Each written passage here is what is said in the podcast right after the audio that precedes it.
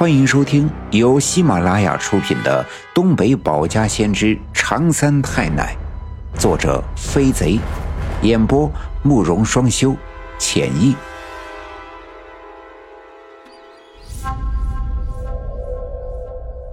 第二百八十五章，反常态老郑下毒手，意料外文学勇救人。我终于逃出了那个邪恶的地方。回到了地穴的下面，我抬头向上望去，像我刚才上去之前看到的一样，地穴的入口已经变成了鸡蛋大小的亮点，整个世界恢复了平静，上面发生的一切都已经成为了历史。在这一瞬间，我的眼前闪过了很多往事，去年王革命他娘死去的那天晚上。王革命亲眼见到两个个子高大、身形瘦削的人，拉着他娘王兰花的手，轻轻的一推，将王兰花推进了刘老七家的驴圈棚。与此同时，刘老七那难产的母驴终于是生下了这头小毛驴。原来，这头小毛驴的身上附着王革命他娘王兰花的灵魂。这也便让我明白了。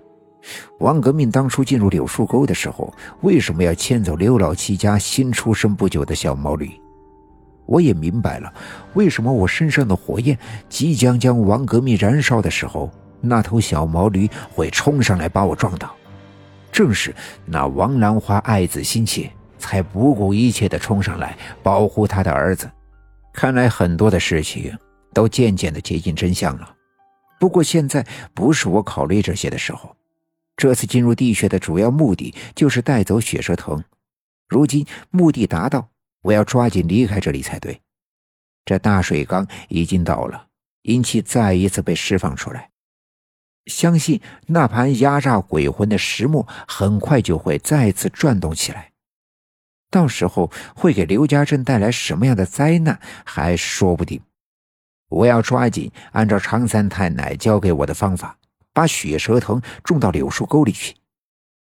想到这儿，我赶紧迈开步子，顺着来时的隧道快速的往回走。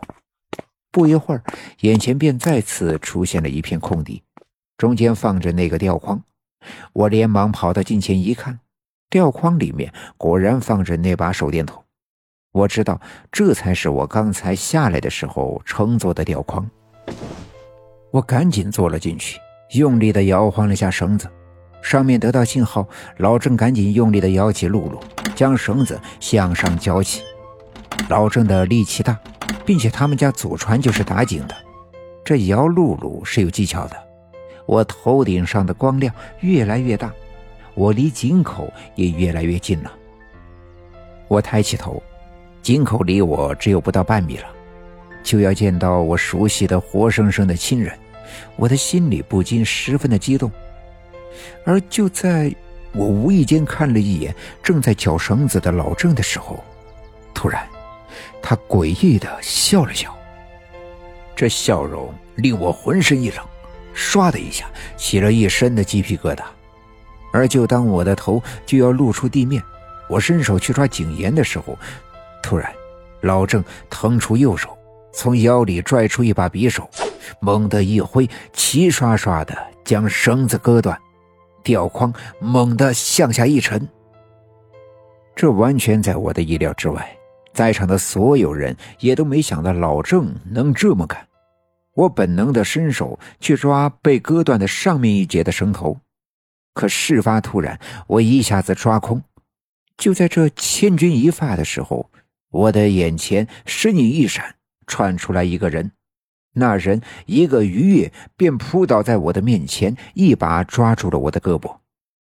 可我的身体已经开始下沉，巨大的惯性将这个抓住我的人连带着一起向下坠落。那个人动作敏捷，双脚一下子勾住了架在井口上支撑着露露的木杆。